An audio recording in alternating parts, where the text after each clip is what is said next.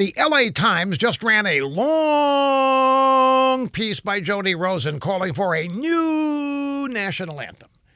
Now, he notes that last month San Francisco protesters pulled down the statue of Francis Scott Key in Golden Gate Park. Scott Key wrote the words to the Star Spangled Banner that the left now calls racist. Besides, very few singers can do justice to that difficult tune. It's a British melody anyway, so the anthem has to go. Now, what should replace it? Well, Mr. Rosen claims that songs like Lift Every Voice and Sing and America the Beautiful are out of step with the 21st century. This land is your land. That doesn't cut it either, Rosen says, because it insults indigenous Americans, even though it was written by Woody Guthrie, a big loony lefty.